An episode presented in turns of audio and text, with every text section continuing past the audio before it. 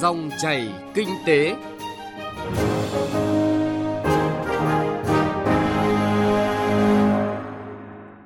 Xin kính chào quý vị và các bạn. Quý vị và các bạn đang nghe Dòng chảy kinh tế. Chương trình hôm nay sẽ có những nội dung chính.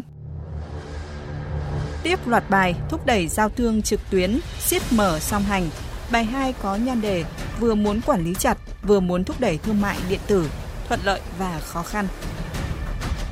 Nhiều thách thức đặt ra sau tháng cuối năm, ngành dệt may vẫn kỳ vọng tăng trưởng cao. Nghiên cứu ứng dụng camera cảm biến nhiệt tích hợp nhận dạng khuôn mặt vào kiểm soát phòng chống dịch COVID-19 tại công ty truyền tải Điện Ba. Thưa quý vị và các bạn, bên cạnh tiềm năng lớn, thương mại điện tử cũng đã và đang cho thấy nhiều bất cập. Chúng tôi đã dẫn chứng trong chương trình dòng chảy kinh tế hôm qua – như quảng cáo và mua bán công khai hàng hóa không có xuất xứ rõ ràng, hàng hóa vi phạm quyền sở hữu trí tuệ, thậm chí là hàng cấm, tranh chấp thương mại ảo gia tăng. Theo dõi diễn biến hoạt động này, nhiều quan điểm cho rằng cần quan tâm siết chặt giao thương ảo không chỉ để đảm bảo quyền lợi người tiêu dùng mà còn tránh thất thu thuế, nhất là kinh doanh trên các kênh thịnh hành như Facebook, YouTube. Thế nhưng đòi hỏi vừa phải quản lý, hạn chế bất cập tránh thất thu, lại vừa phải tạo thuận lợi cho thúc đẩy ngành kinh tế được coi là lĩnh vực tiên phong của nền kinh tế số là bài toán không dễ giải. Xin mời quý vị nghe tiếp dòng thông tin này trong bài 2 của loạt bài Thúc đẩy giao thương trực tuyến, siết mở song hành. Gần 2 năm trở lại đây, dịch COVID-19 hoành hành kéo giảm tốc độ tăng trưởng của nhiều ngành nghề lĩnh vực trên quy mô toàn cầu. Thương mại điện tử vẫn tăng trưởng tốt nhờ những lợi ích thiết thực đặc thù thương mại điện tử Việt Nam không những thuận xu hướng mà còn tăng trưởng vượt bậc nhờ Việt Nam kiểm soát dịch bệnh tốt hơn nhiều nước khác. Cụ thể, bởi lo ngại nhiễm và lây truyền dịch bệnh, đa phần người dân hạn chế ra ngoài, hạn chế mua bán trực tiếp, nên toàn ngành kinh doanh trực tuyến cực thịnh, đạt 11,8 tỷ đô la Mỹ trong bối cảnh toàn cầu suy thoái, hầu hết các ngành nghề khác biến động mạnh và tiêu cực. Ông Nguyễn Bình Minh, Ủy viên Ban chấp hành Hiệp hội Thương mại điện tử Việt Nam còn nhận định cho thấy tiềm năng lớn của hoạt động này.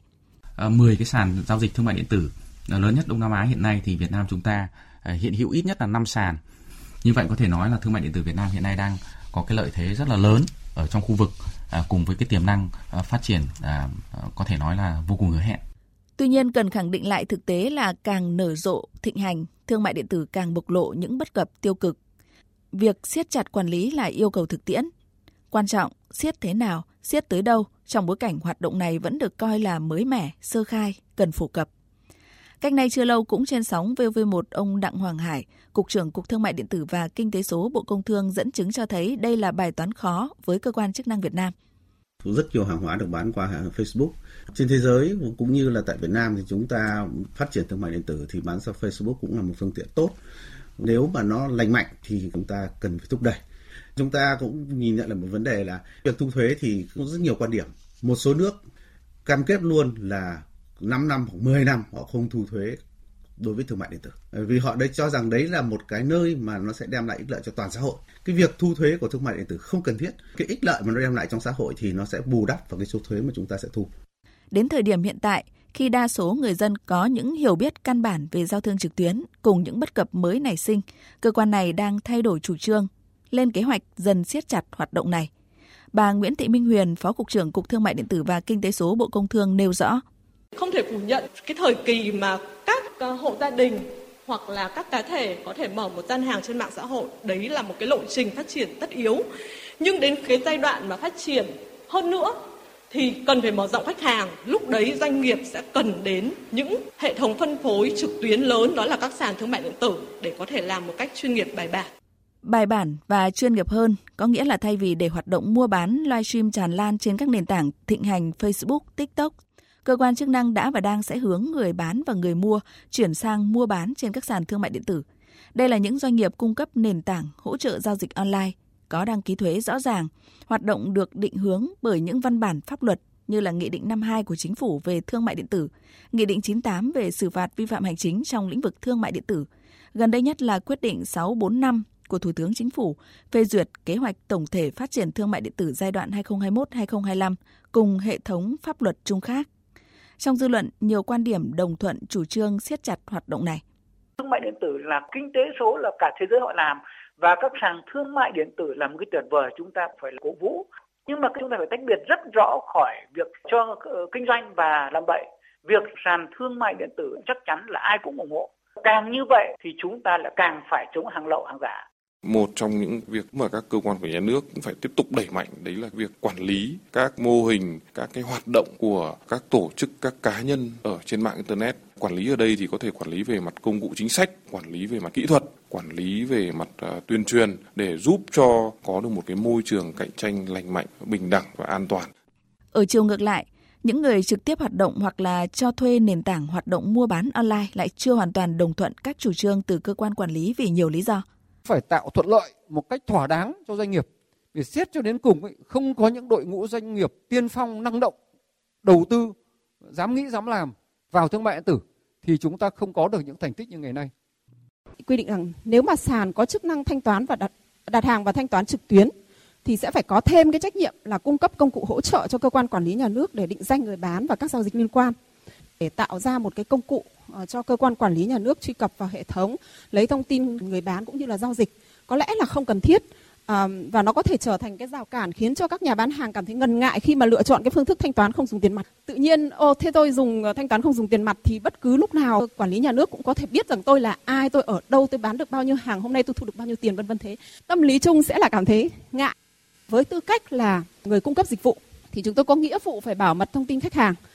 Rõ ràng ngoài vấn đề niềm tin của người tiêu dùng, hệ thống thanh toán điện tử chưa thuận lợi, hoạt động giao nhận hàng hóa chưa đáp ứng yêu cầu, nhân lực hiểu rõ và tham gia vận hành thương mại điện tử còn thiếu, cơ sở hạ tầng thiết yếu chưa đồng bộ, thì ngành đang thiếu một hệ thống pháp luật soi chiếu tình hình thực tiễn, tiên liệu khả năng phát triển ngành, cần có những văn bản hướng dẫn, thực thi cụ thể, thúc đẩy hoạt động này phát triển đúng tiềm năng trước khi khẳng định được vị thế tiên phong của nền kinh tế số như tinh thần Nghị định 52, Nghị quyết 645.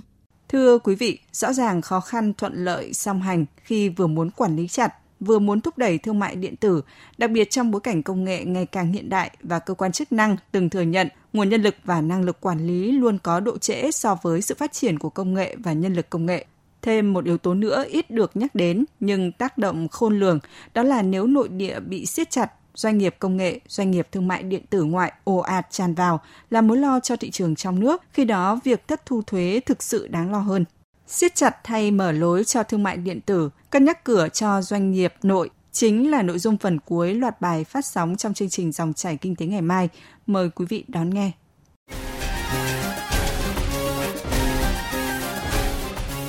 Nghe thông tin kinh tế, giá trị mới, thành công mới. Thưa quý vị và các bạn, số liệu từ Tập đoàn Dệt may Việt Nam Vinatech 6 tháng qua, kim ngạch xuất khẩu dệt may đạt gần 19 tỷ đô la Mỹ, tăng hơn 20% so với cùng kỳ năm ngoái. Một số thị trường xuất khẩu chính đã hồi phục, tạo cơ hội cho xuất khẩu dệt may Việt Nam cán đích 39 tỷ đô la Mỹ. Phóng viên Bá Toàn thông tin. 6 tháng đầu năm nay, kim ngạch xuất khẩu dệt may Việt Nam đạt gần 19 tỷ đô la Mỹ, tăng hơn 20% so với cùng kỳ năm ngoái. Có được kết quả này, ngoài nỗ lực của doanh nghiệp, còn có các yếu tố dịch chuyển cung do nhóm các nước xuất khẩu dệt may lớn như Ấn Độ, Bangladesh, Campuchia, dịch bệnh diễn biến phức tạp, doanh nghiệp không thể hoạt động. Trong khi đó ở Việt Nam, tình hình kiểm soát dịch bệnh khá tốt, doanh nghiệp phát huy hết tốc lực cho sản xuất. Tuy nhiên, bên cạnh những kết quả đã đạt được, các doanh nghiệp dệt may vẫn còn tồn tại không ít hạn chế. Doanh nghiệp mới chỉ có được lợi thế trong ngắn hạn về nguồn hàng là điểm đến an toàn trong chuỗi cung ứng toàn cầu, song phương thức tiếp cận khách hàng chưa có đổi mới căn bản.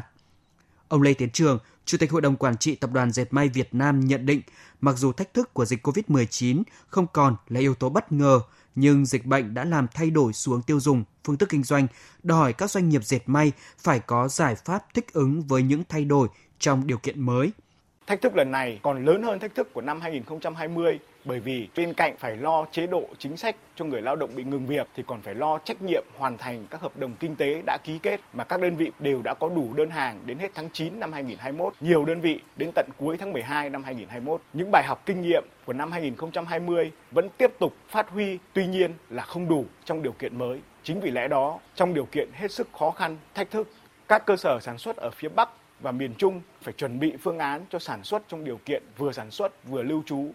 Dù vẫn phải đối mặt với nhiều khó khăn, tuy nhiên xuất khẩu tăng trưởng liên tục là tín hiệu tốt, báo hiệu khả năng đạt mục tiêu xuất khẩu của ngành dệt may. Ông Vũ Đức Giang, Chủ tịch Hiệp hội Dệt may Việt Nam cho rằng ngành dệt may đang đứng trước cơ hội phát triển rất lớn từ các hiệp định thương mại tự do được ký kết. Trong bối cảnh hiện nay, doanh nghiệp cần tính tới các giải pháp dài hơi, không chỉ chuẩn bị cho việc nắm bắt cơ hội khi dịch bệnh được kiểm soát, mà còn là nền tảng cho phát triển bền vững. Năm 2021 này thì ờ, cái diễn biến thị trường có cái bước đột phá. Từ những cái tín hiệu năm nay thì ờ, cái mục tiêu mà toàn ngành sẽ đặt ra, cái mục tiêu con số 39 tỷ là có thể rằng là sẽ đạt được trong năm nay. Cái vấn đề cái lợi thế liên quan đến các hiệp định thương mại, chúng ta đã ký. Đấy là những cái hiệp định mà tôi cho rằng là có những động lực tương đối là tốt cho các cái nhãn hàng năm 2021, kim ngạch xuất khẩu dệt may có thể đạt khoảng 39 tỷ đô la Mỹ, quay lại mức xuất khẩu của năm 2019, sớm hơn khoảng một năm so với dự báo trước đây.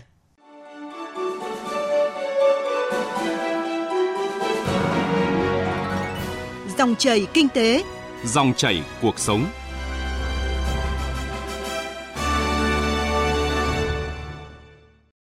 Thưa quý vị, thưa các bạn, Trước tình hình diễn biến ngày càng phức tạp của dịch COVID-19, trên địa bàn công ty truyền tải điện 3 thuộc Tổng công ty truyền tải điện quốc gia, quản lý vận hành lưới điện truyền tải, triển khai các biện pháp cấp bách phòng chống dịch theo chỉ thị 16 của Thủ tướng Chính phủ. Các cán bộ kỹ thuật của đơn vị này đã nghiên cứu ứng dụng thành công hệ thống camera đo thân nhiệt tự động, sử dụng cảm biến hồng ngoại kết hợp nhận dạng khuôn mặt để đưa vào kiểm soát phòng chống dịch COVID-19 ngay từ đầu tuần này. Phóng viên Nguyên Long thông tin. Ông Huỳnh Quang Thịnh, trưởng phòng kỹ thuật công ty truyền tải điện 3 PTC3 cho biết, sau gần 2 tuần mày mò tìm hiểu, nghiên cứu, nhóm kỹ sư của phòng kỹ thuật PTC3 đã thử nghiệm thành công hệ thống camera đo thân nhiệt tự động sử dụng cảm biến hồng ngoại kết hợp nhận dạng khuôn mặt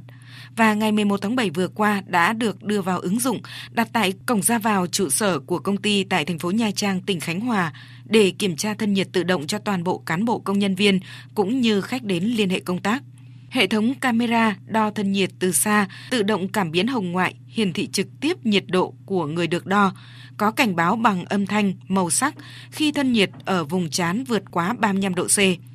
Để có kết quả đo thân nhiệt, cán bộ công nhân viên khách đến liên hệ công tác không cần phải tháo khẩu trang hay mũ bảo hiểm khi đi qua cổng, mà chỉ cần nhìn vào camera để lộ một phần vùng mặt ở khoảng cách xa từ 2 đến 3 mét trong vòng 2 giây.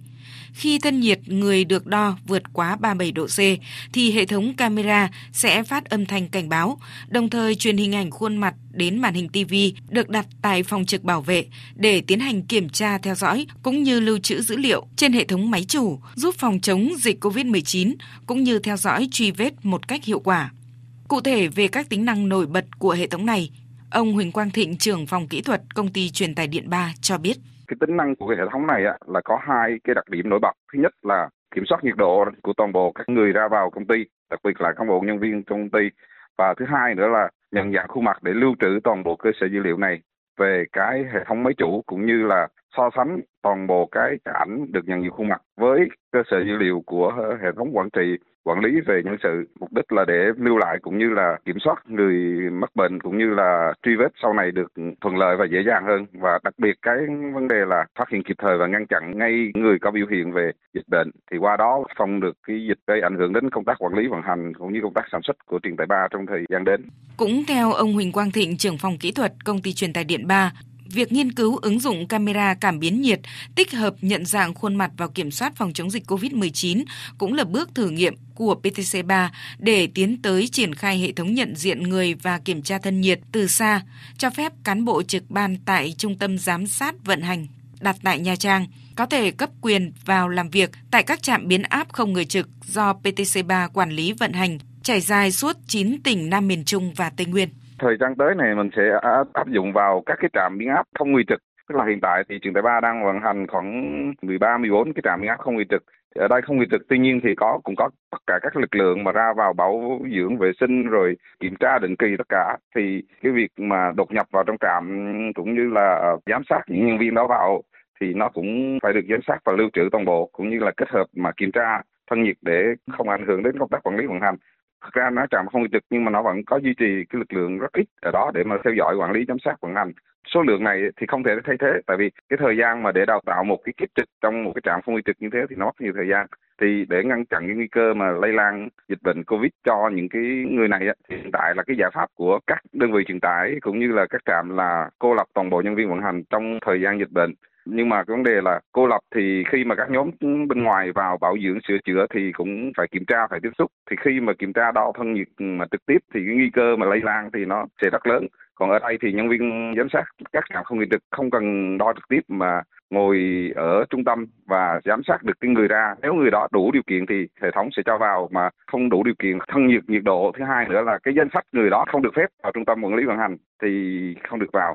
thì cái này thì cũng có hai mục đích. Mục đích là kiểm soát dịch thứ hai nữa là kiểm soát đúng người ra vào trạm. Có thể thấy trước những diễn biến phức tạp của dịch bệnh COVID-19, nhiều địa phương phải thực hiện giãn cách, hạn chế đi lại, tiếp xúc. Việc đưa vào sử dụng hệ thống camera đo thân nhiệt tự động từ xa kết hợp nhận dạng khuôn mặt thực sự có ý nghĩa lớn giúp phát hiện sàng lọc ban đầu hiệu quả trong nội bộ cán bộ công nhân viên công ty truyền tài Điện 3 nhằm đảm bảo an toàn sức khỏe cho người lao động, không để dịch bệnh COVID-19 là nguyên nhân làm ảnh hưởng đến công tác quản lý vận hành hệ thống truyền tài điện quốc gia, qua đó giúp cho dòng điện được an toàn thông suốt. Tới đây thời gian của dòng chảy kinh tế cũng đã hết. Chương trình hôm nay do biên tập viên Bá Toàn và các phóng viên, kỹ thuật viên Đài Tiếng Nói Việt Nam thực hiện. Xin chào và hẹn gặp lại quý vị và các bạn.